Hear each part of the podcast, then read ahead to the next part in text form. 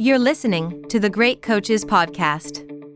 Hi everyone, Paul here, and just a quick message from me to let you know that if you are looking to improve the performance of your team, no matter whether it is a work, sporting, or community one, then we've developed some tools to help. On the website, you will find our Thriving Teams Diagnostic, which uses insights from the more than 200 great coaches we have interviewed to challenge you with a series of questions to help you understand how your team is performing. It's free and only takes a few minutes to complete. If you'd like to know more, you can check out our website, thegreatcoachespodcast.com. Introducing Wondersuite from Bluehost.com. Website creation is hard, but now with Bluehost, you can answer a few simple questions about your business and get a unique WordPress website or store right away. From there, you can customize your design, colors, and content. And Bluehost automatically helps you get found in search engines like Google and Bing. From step-by-step guidance to suggested plugins, Bluehost makes WordPress wonderful for everyone. Go to bluehost.com/wondersuite. Hey Dave. Yeah, Randy. Since we founded Bombas, we've always said our socks, underwear, and t-shirts are super soft. Any new ideas? Maybe sublimely soft. Or disgustingly cozy. Wait, what? I got it. Bombas. Absurdly comfortable essentials for yourself And for those facing homelessness. because one purchased equals one donated. Wow, did we just write an ad? Yes. Bombas. Big comfort for everyone. Go to bombas.com slash ACAST and use code ACAST for 20% off your first purchase. Welcome to the Great Coaches Podcast. To me, being perfect is not about that scoreboard out there. This is a chance of a lifetime. When you can understand the person, you can then work towards a common goal. We are all on the same team. Know your role and do it to the best of your ability. Focus on the fundamentals. We've gone over time and time again. Your defense has got to be better. Leave no doubt tonight. Great moments are born from great opportunity. My name is Jim Wolfrey, and you're listening to the Great Coaches Podcast, where we explore leadership through the lens of high performance sport by interviewing great coaches from around the world to try and find ideas to help us all lead our teams better. Our great coach on this episode is rugby's Damian McGrath. Damian started his career as a teacher, but then, in his words, took a gamble and moved into professional coaching. He has now coached teams across multiple countries in both rugby league and rugby union, as well as rugby sevens. He has coached club level with the Leeds Rhinos in England's Super League and was England's assistant coach at the 2000 Rugby League World Cup. He's also been the head coach of Germany, Samoa, Canada, and Spain Rugby Sevens teams, winning many international tournaments along the way. He's the author of three books on rugby skills coaching and is an associate at Ashridge Business College. Damian is a humble and engaging coach who, through a smile and a story, is able to normalize the stresses of life and competition and, in his words, leave a legacy of self belief which helps people reach their potential. His experience coaching across cultures also makes him very good at communicating in short, succinct manner that cuts straight to the heart of the matter. There was a lot of hard won wisdom in this interview, but the parts that stayed with me afterwards were that you shouldn't listen to the people in the stands or you'll end up sitting next to them. How, if you don't live your stated values as a coach, the team will think you are inauthentic and as a result, you will lose their trust. The importance of taking the next empty seat when the team is eating together and not going and sit on a table with all of your friends. And that everybody who's successful is self reflective. In this interview, he mentions his brother Anthony, who is also a great coach and who we will be interviewing next week. This was a really engaging conversation, and I hope you enjoy it as much as we did. The Great Coaches Podcast. So, Damian McGrath, good afternoon and welcome to the Great Coaches Podcast. Good afternoon. Thank you for having me. We're very excited to talk not just about rugby with you today, but more about your global perspective on coaching, which we'll get into a minute, but it's very broad. But maybe just something simple to start with. Where are you in the world today and what have you been up to so far? I'm in Heidelberg in, in southwest Germany. Stuck strong word, but you know, circumstances have, have helped me to enjoy Germany a little bit more than I expected. I was hoping to get home because it's only an hour's flight from Frankfurt, which was close by. But I've been here, I think the last time I was home was August, so I'm looking forward to uh, at some point getting back to the family. It's a Sunday afternoon, it's wet and miserable outside, but I'm looking forward to talking about coaching. Well, we appreciate you taking time from your wet and miserable afternoon to talk to us. So we'll try to make it entertaining for you. Yeah. Damian, I usually start by asking our guests, what do they think the great coaches do differently? But you've said, and I'm going to quote you on this one there's no such thing as a great coach because I think there's far too much to learn. So I'm going to reframe my question a little bit because you've worked with some very, very good coaches, if not great. People yeah. like Sir Clive Woodward, there's Simon Amor, there's Graham Murray, the Australian, of course. Yeah. So maybe I'll reframe my question and ask you, what do you think separates the good coaches from the rest? I'll give you just before I answer that. The reason I said it is that I think the biggest disappointment of my coaching career is that it's now coming towards its end, and I'm just starting to get to grips with how much I don't know, and it's always a, a voyage of exploration. So I think for any coach, you, you never get to that point where you think you know everything, and there's always something around the corner, a great article that piques your interest, something you see that just sparks some thought in your mind that wants to take you in a different direction. So that's that was why I said that. All the names you've mentioned are, are, are fantastic coaches, but the one guy who I'll talk about is a guy called Paul Daly, who I don't know if you remember that famous old John Cleese show, Fawlty Towers. There was a, a Spanish waiter called Manuel in that. If you're looking to visualize him in your mind, Paul was Manuel, thick black hair, big black moustache, only small in stature but what a guy. He coached me as a player at Batley, which was a second division rugby league team in England. And he taught me some valuable lessons. First thing he did was make me aware of how important enthusiasm was because he was one of those people who could light up a room. Rugby league, and which in theory was professional back then, was no different in the 80s when I played from, from any other sport at the time. We trained by running around in circles to get fit and we only saw a ball usually a couple of sessions before we played. It was a drudge to a, to a degree. You turned up knowing that you were going to get flogged if you'd lost. And it wasn't quite the, the scientific approach that we expect from our coaches now. But Paul had that ability to tell stories and to infuse you. And, you know, if he just said to me and to any of the players, I think at the time, I want you to go stand on the roof of that house over there. It'll be a great job for the team. You do it because you believed in, in entirely. He just had that way with it. He talked about sacrifice as well. He, had no formal education. He was a, a miner from in the in the pits from Featherstone. I think he was one of thirteen children. He had a twin brother, and he told all the stories. You know, he wore the hand-me-downs, and his twin brother got the better ones first before him because he was about four minutes older. But we were moaning one evening about it was raining hard and it was just another drudgy night. And he, he told a great story about, you know, you don't realise what sacrifice is and and I know he was over egging the omelette, but he told about how he, he did a shift down the mines and then got a bus from Featherstone to Leeds, which was about an hour, got the train from Leeds to Halifax, which was another hour, then ran from the train station to Thrum Hall, which was Halifax Rugby League's ground. They were one of the famous teams at the time. Played in the championship final for Halifax. They won. He got man of the match. He got fish and chips on the train on the way home. Did all the return journey the same way and got up to work in the, the mines the next day. He said, now that's sacrifice. Said, that's, everybody had a way of telling it. And he just put enthusiasm into everything he did. And he made training fun, even that boring, sometimes monotonous stuff. He could make you enjoy being there. But the thing that then marked him out for me was he had that, he was old school in so much of what he did. He went on the 1988 as a supporter to that followed Great Britain to play Australia and the, the old British Lions rugby league version of tours. And he met some people at Parramatta. Um, and obviously, Australia in rugby league terms was light years ahead in, um, in Great Britain. And it reflected on the scores on the field at the time. But he came back and his thinking on training changed completely. And we started to do things which fit the strengths of our very poor team. And it was the first time I'd ever seen anybody adapt something to fit the players. And he explained why he was doing it and what we were doing it for. And again, if we're talking about whatever made you want to be a coach, he just opened my eyes to things. He made me think about things in a different way. Didn't tell it to me directly, but just watching him in action.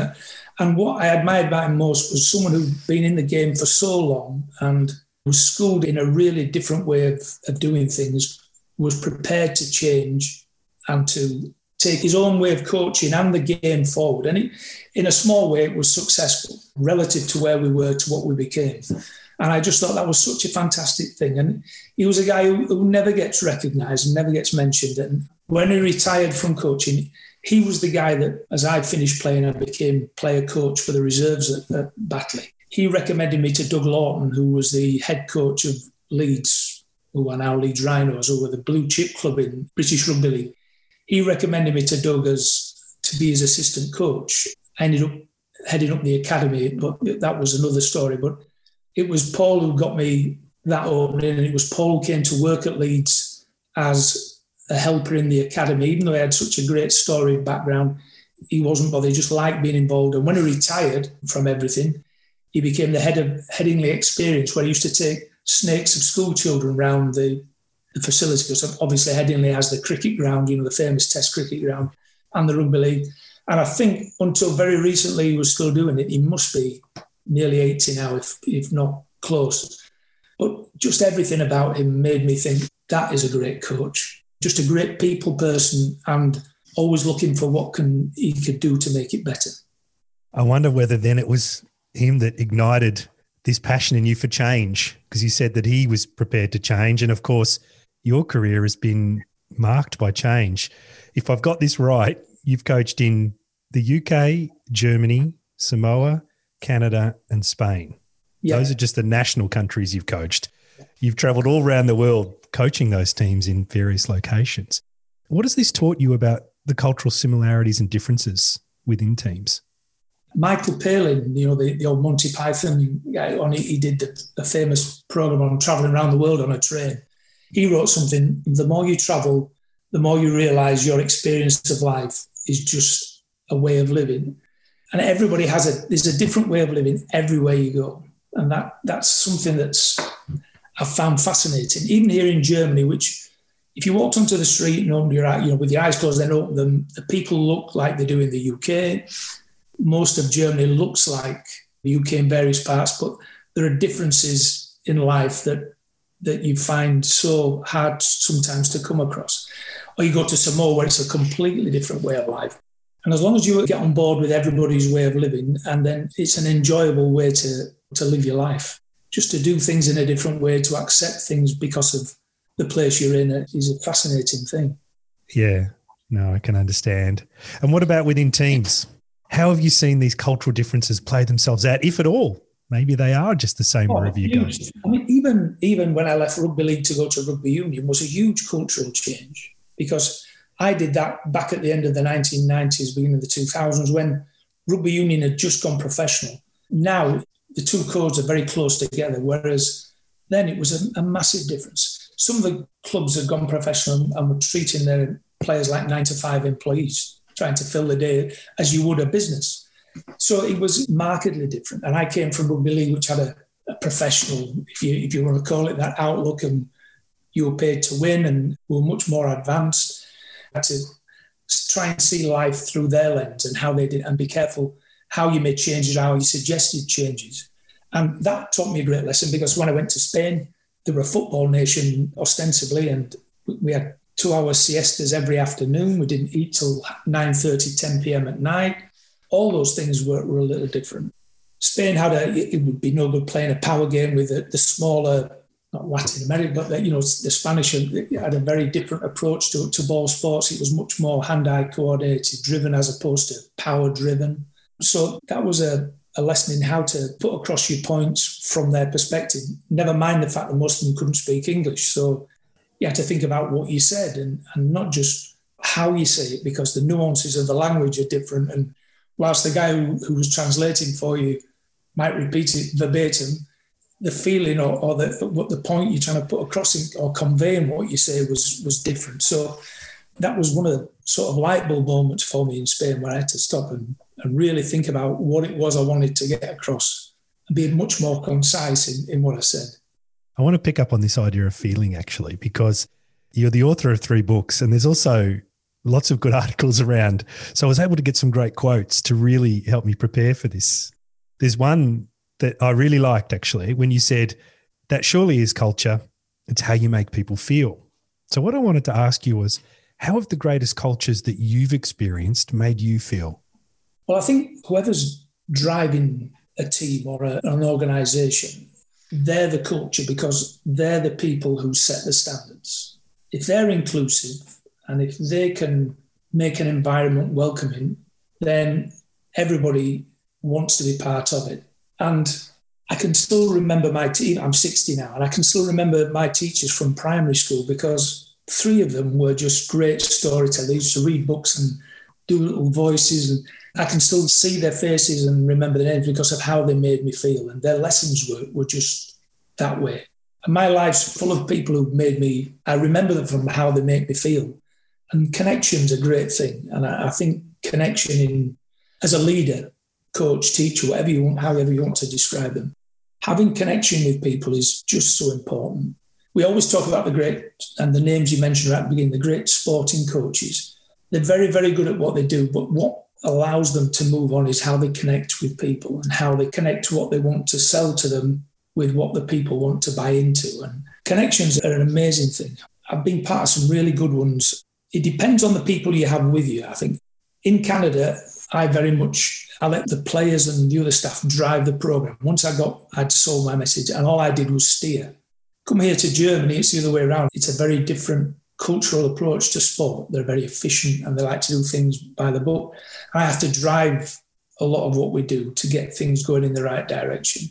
You can get results, I think, as long as you, as the leader, are on board 100%. I, I always think coaches are like actors if you and I were going to a West End show and we just got a matinee ticket, we'd still expect to be entertained in the same way that someone went on Saturday night to the main show of the week.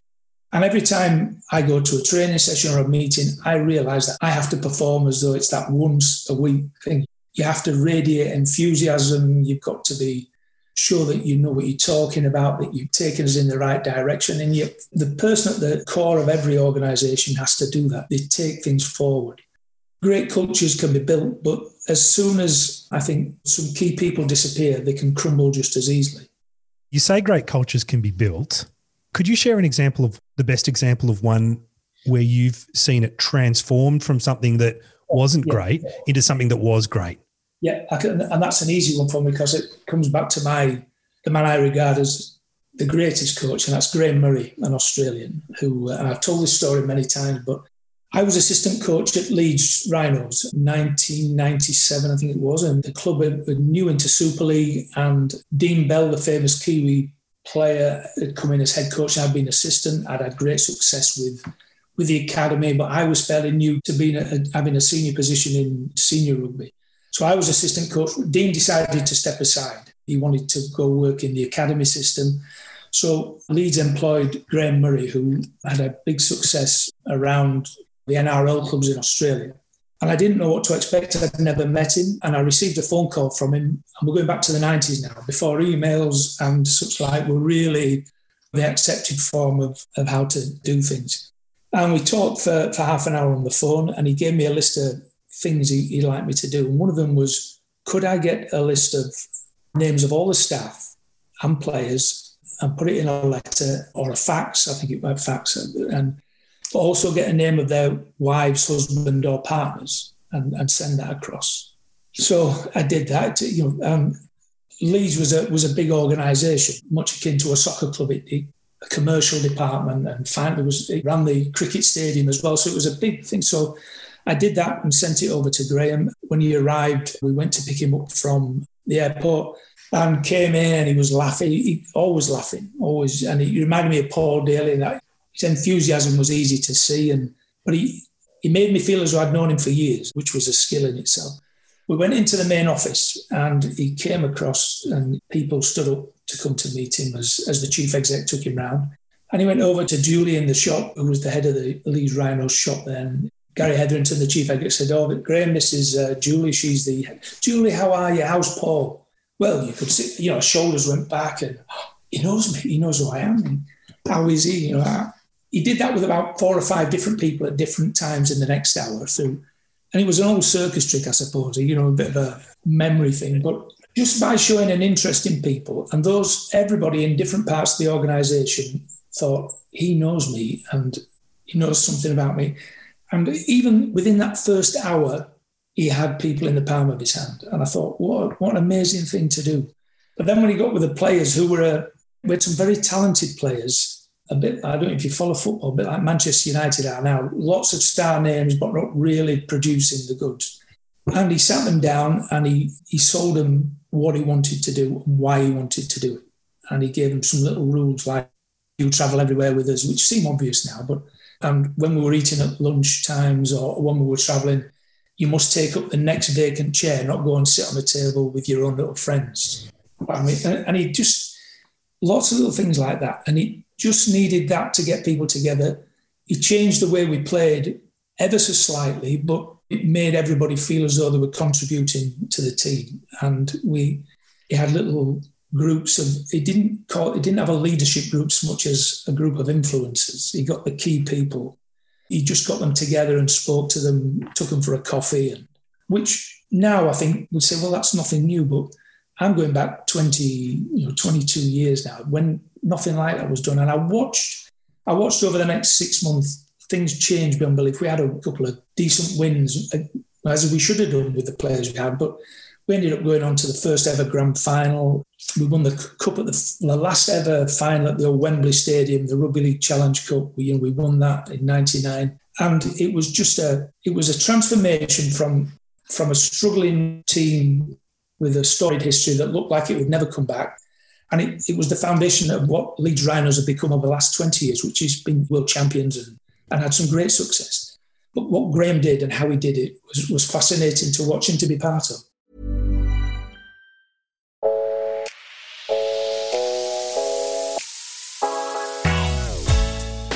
Hi, everyone. I'm here with Professor Eric Knight, the Executive Dean of the Macquarie Business School, and he's just stepped out of the classroom. So, Eric, what kind of leadership skills do you help people develop here at the Business School? I think the measure of a great team is whether a team is having the kinds of conversations they need to have in the organisation. And so, when we try to develop the leaders of those teams, we want them not only to know how to identify the issues that the team needs to talk about, but also how to have the conversation so that people feel comfortable and focused on the key issues that matter.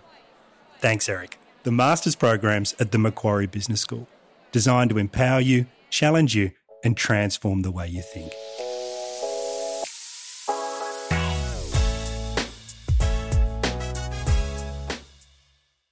Hey, I'm Ryan Reynolds. Recently, I asked Mint Mobile's legal team if big wireless companies are allowed to raise prices due to inflation. They said yes. And then when I asked if raising prices technically violates those onerous two year contracts, they said, What the f are you talking about, you insane Hollywood ass?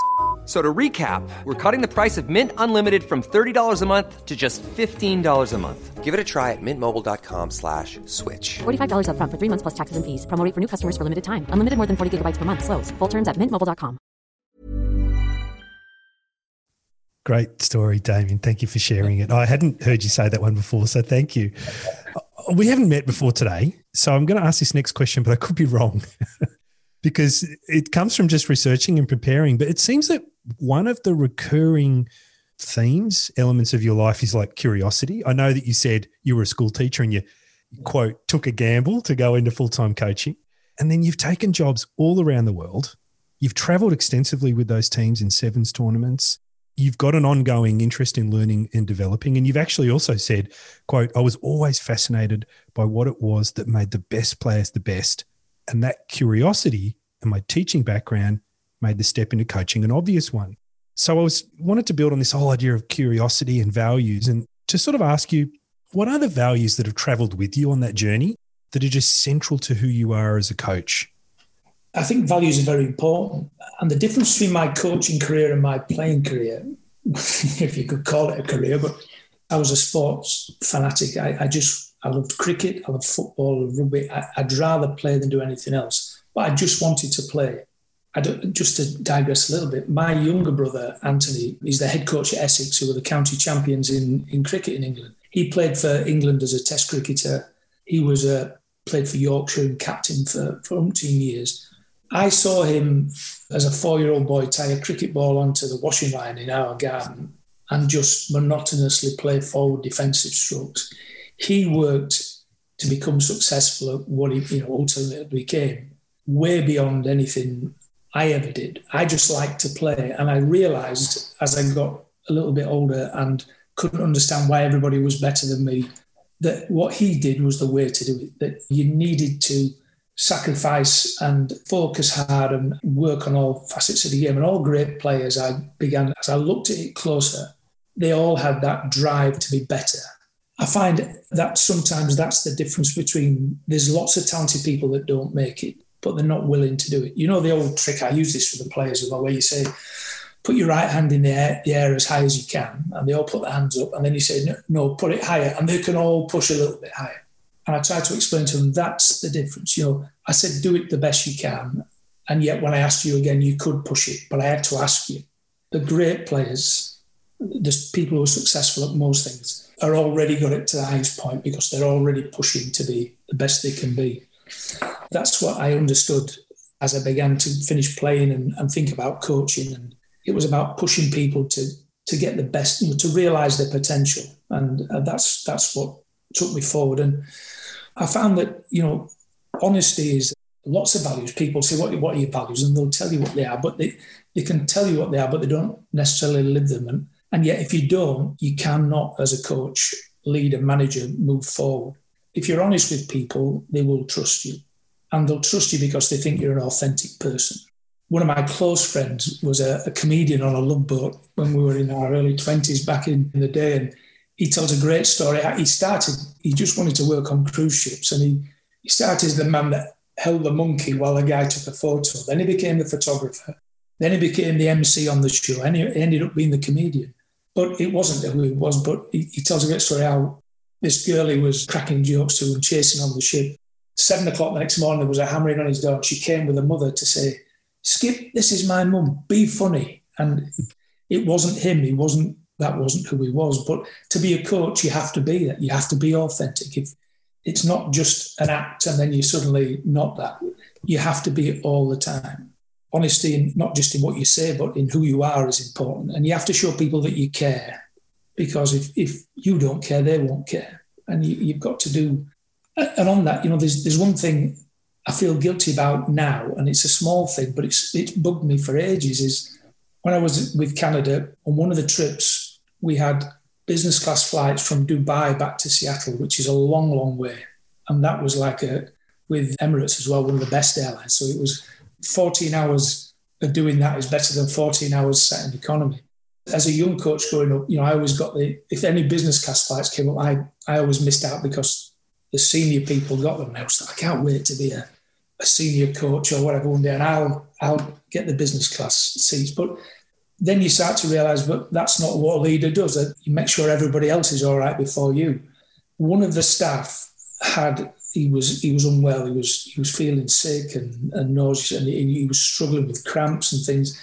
And I thought that he'd already someone had given him a seat, and, I didn't give up my seat for him. And he had the worst trip of all time, and it, that that's killed me for for no reason. I don't know it's Catholic guilt or whatever, but those things I think are important. You've got to show people you care. You've got to put them before you, then they'll care about what they do for you. So values are really important. I just think you have to, it underpins everything you do because then you can set the culture, then you can be that person that creates the environment that p- people want to be part of. So you say that's bugging you, and it's, I could understand looking back why it would have, but when you left that Canada team, it's my understanding that the players gave you something that you considered to be very special. And I wondered whether you could tell us about what they gave you.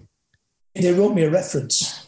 I mean, which I suppose as a coach is the ultimate thing, isn't it? You know, they, they wrote me a two page reference, the entire team, on why if another organisation should hire me. It was probably the most precious coaching thing in sport I've ever got because I won't read it to you because I, I spoke to my wife this morning because I, I, I, found I found a copy of it on my laptop, and I said I can't share this because it just it is personal and but it, but it was it was everything I'd want to be just about dedication and putting other people first and, and creating a culture and, and bringing people together and all the things I've just talked about. So that's why it's precious to me. I mean, I could never share it, could never send it to a prospective employer, but it's just nice to know sometimes. It gives you that warmth, you know, maybe what I did was was right, and maybe all the things I did were worth it. It's a lovely so, gift. It's a lovely uh, memento to have from your time in Canada, and maybe if there is a fourth book, elements of it could be reproduced.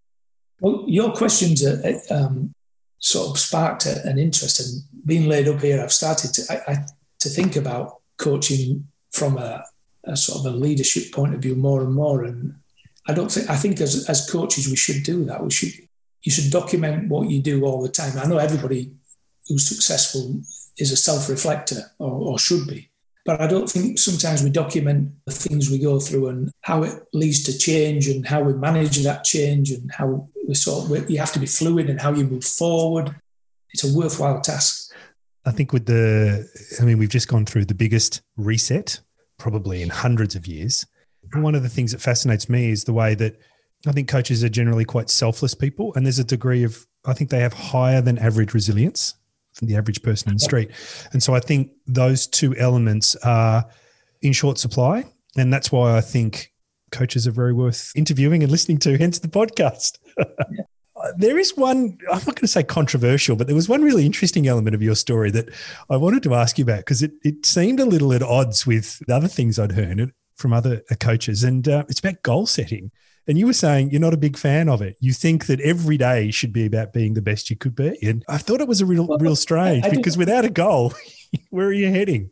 Well, I, yeah, maybe you do have a goal because if, let's say here in Germany, our goal is to get onto the World Series and our goal is to qualify for the Olympics. So you get up with a, re, a reason to be. Everybody has that raison d'etre. You you know where you're going as a, as a professional coach because usually you're in a competition by goals, I mean, I, am sometimes against those short term goals. We'll, we'll, win every game at home, or we'll we'll win three out the next four. Because what if you lose the first two, or what if you lose your first home game? The whole season's out. I, I just feel sometimes they can put an added pressure on players. I'm not saying that that I might be wrong. You know, everybody has. It's my, only my opinion.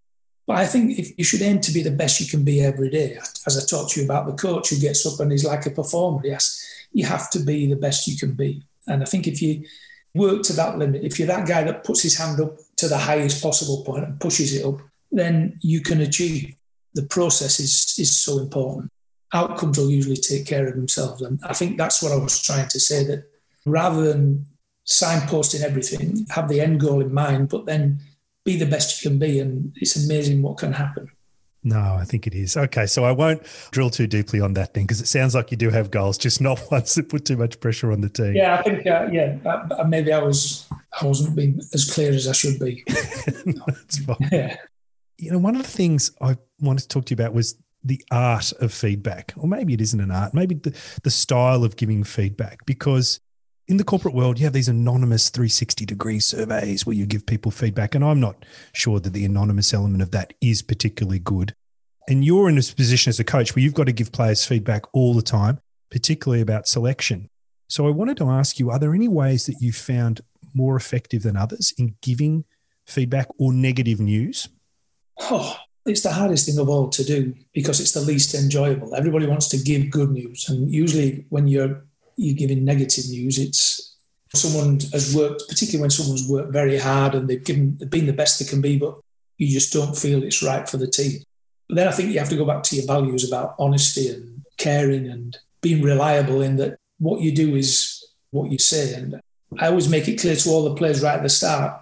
At some point, I have to make a decision that I can't really put a finger on, but I feel it's best for the team. It's never personal there's those things, you know, people look at them as sandwiches, don't they? You know, the, mm. the traditional sandwiches, the mm. good news, bad news, good news, and people who, who don't put any good news in at all and feel you should just come out and say it. But I feel you should give them a chance to speak. You tell them what your decision is. You try and give them a reason why, even though they might not be able to see it. They understand that you've got a reason, but then allow them to speak because I feel that's much better than them going away and festering and having something on the mind, or even encouraging them to come and speak to you a little bit later if they've thought about something. And I try wherever possible to come back to that person sometime in, in the next few hours or, or the next day, just to speak to them and ask them how they're feeling. Not everybody accepts it. It's giving them without a reason. If you can tell them why, even if they don't accept it, at least they know you're doing it for a reason, not because it's anything personal or you think they're rubbish. I always try and give them in a team context and, and where I feel Paul is better than Damian for this because I think he can do this in this game. At least then they can see you, you've got a reasoned, yeah, uh, reasoned answer.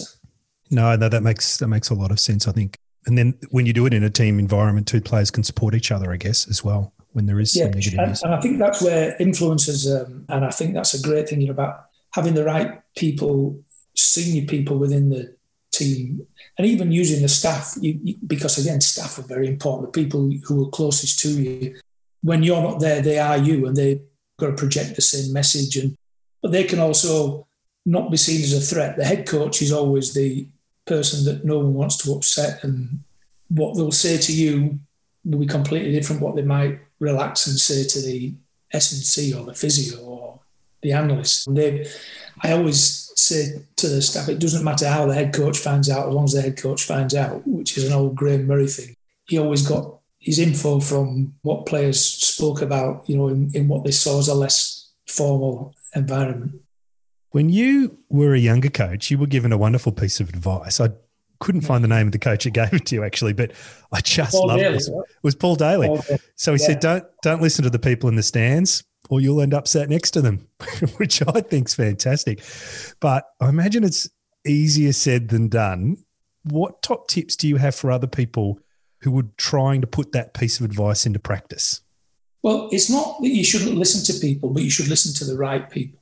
I'll give you a great example about the difference between an opinion and a decision was going back to the Graham Murray years. Graham had to go back to Australia because his mum died, sadly. And for four games, I was elevated to the big seat. So first game was on Sky Sports, like it was live on Sky Sports. There were 20,000 people in Headingley. We were playing Sheffield Eagles, a team who were near the bottom of the league and we were expected to, to win handsomely. All I'd done was move one seat across. So from sitting my seat in the stand where normally I went and sat in Graham's seat, one seat across. We were losing 18 0 after 15 minutes. There was starting to get uneasy in the crowd, and I, I just caught out the corner of my eye on the big screen that the cameras were on me.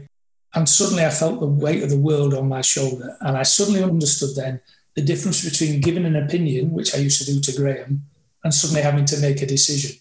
Do I make a substitution? Do I change the way we play? Do we that was where I was trying. You know, there were people shouting all sorts of things. And when I went down the stairs at halftime, we got the game back. Oh, you got to do this and you got to do that, and you've got to you've got to live and fall by your own thoughts. And that moment brought it home to me really clearly what the difference between opinions and decisions were. And when you're in a decision making position, you've got to be careful who you listen to. Bob Fulton, the, the famous Australian rugby league coach, one of the all time greats as a player, and you probably won't know about in the, in the sort of late 80s, early 90s, as a young teacher, I worked as the liaison officer for the Australian rugby league, for the Kangaroos when they toured. And I got to become good friends with Bob Fulton. And it was the time of all the big stars in Australian rugby league, Meninga and Clyde and Day, all the greats. Days before camera phones and all those things. And I, I had an amazing five or six weeks living in the team hotel. But one of the things I enjoyed the most was the evenings where we'd sit with the, with the staff and they'd talk about their experiences. And Bob Fulton said to me, he said, I know you're a young coach. He said, let me tell you now, don't surround yourself with your friends and yes men. Get the best coaches you can, the best staff you can. He said, because you can't rely on other people. You don't want yes men. You want people who are going to challenge you. You want people who are going to make you think about things. He said, you don't want people who are either going to agree with you or say what their friends down the pub are telling them. That's where that thought and feeling came from about getting people. Yeah, I, I have mentors, if you want to call it, people whose, whose opinions I trust, who I know have had similar experience, who don't tell me things, but they'll suggest things if I ask.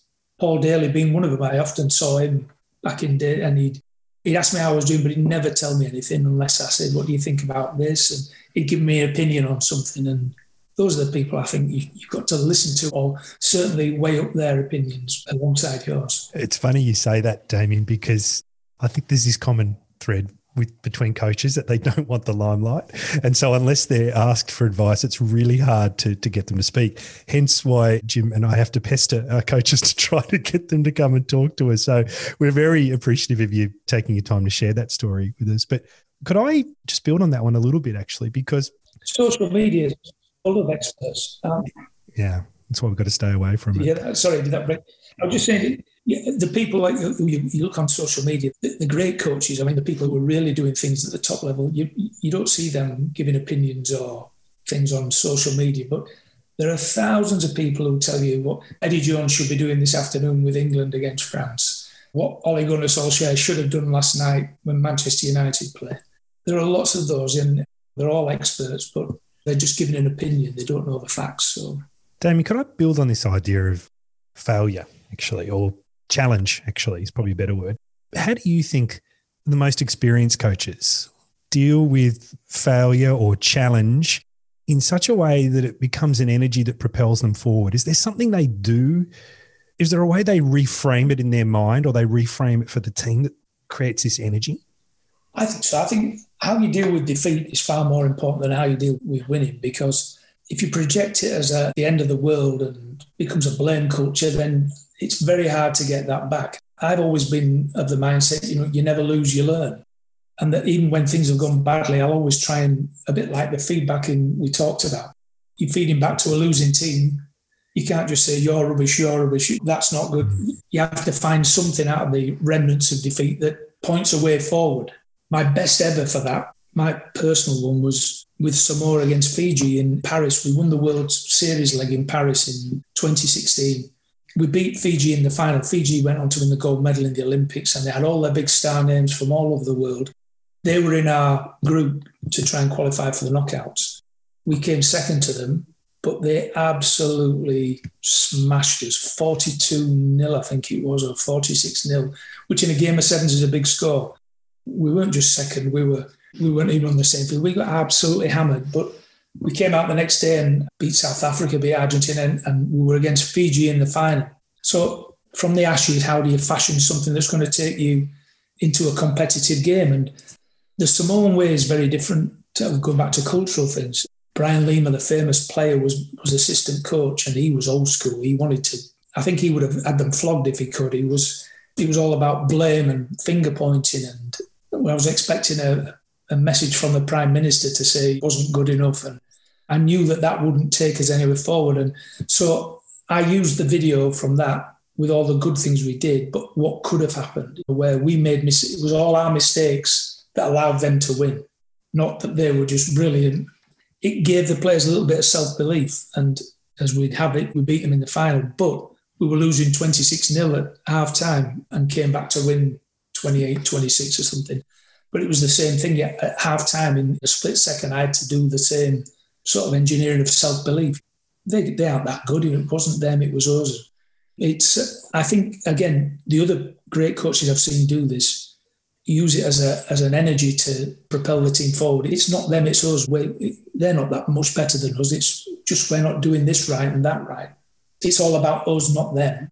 And it's not about your rubbish and get off, you'll never play for this club again. Which I've heard other coaches say. I've been in dressing rooms where you've seen people just assassinated, and you think, well, you know, is, is that really going to help going forward? We, we've got to play again next week as well, and I just think that use every defeat as a lesson to move forward, and the, and the best coaches I think do that. They they see it as a challenge to to move on to the next one. Damian, I know you're coaching Germany, and I listening to you and watching you move in some of those YouTube videos. I think you've got many years still left as a coach. But if I was to gather up all your ex players and and ask them what the legacy they think you've left is, what do you think they'd say? So I you sent that question through to me, and I thought about. It. I thought, well, what is it? I, I, what I'd like them to say is he, he's such a funny guy, and his jokes hit the mark every time, and we'll never forget them. But usually, everybody their eyes roll and moan as soon as I start telling a story or telling a joke. So I asked my wife and I asked one of the coaches I worked with, and they said self belief.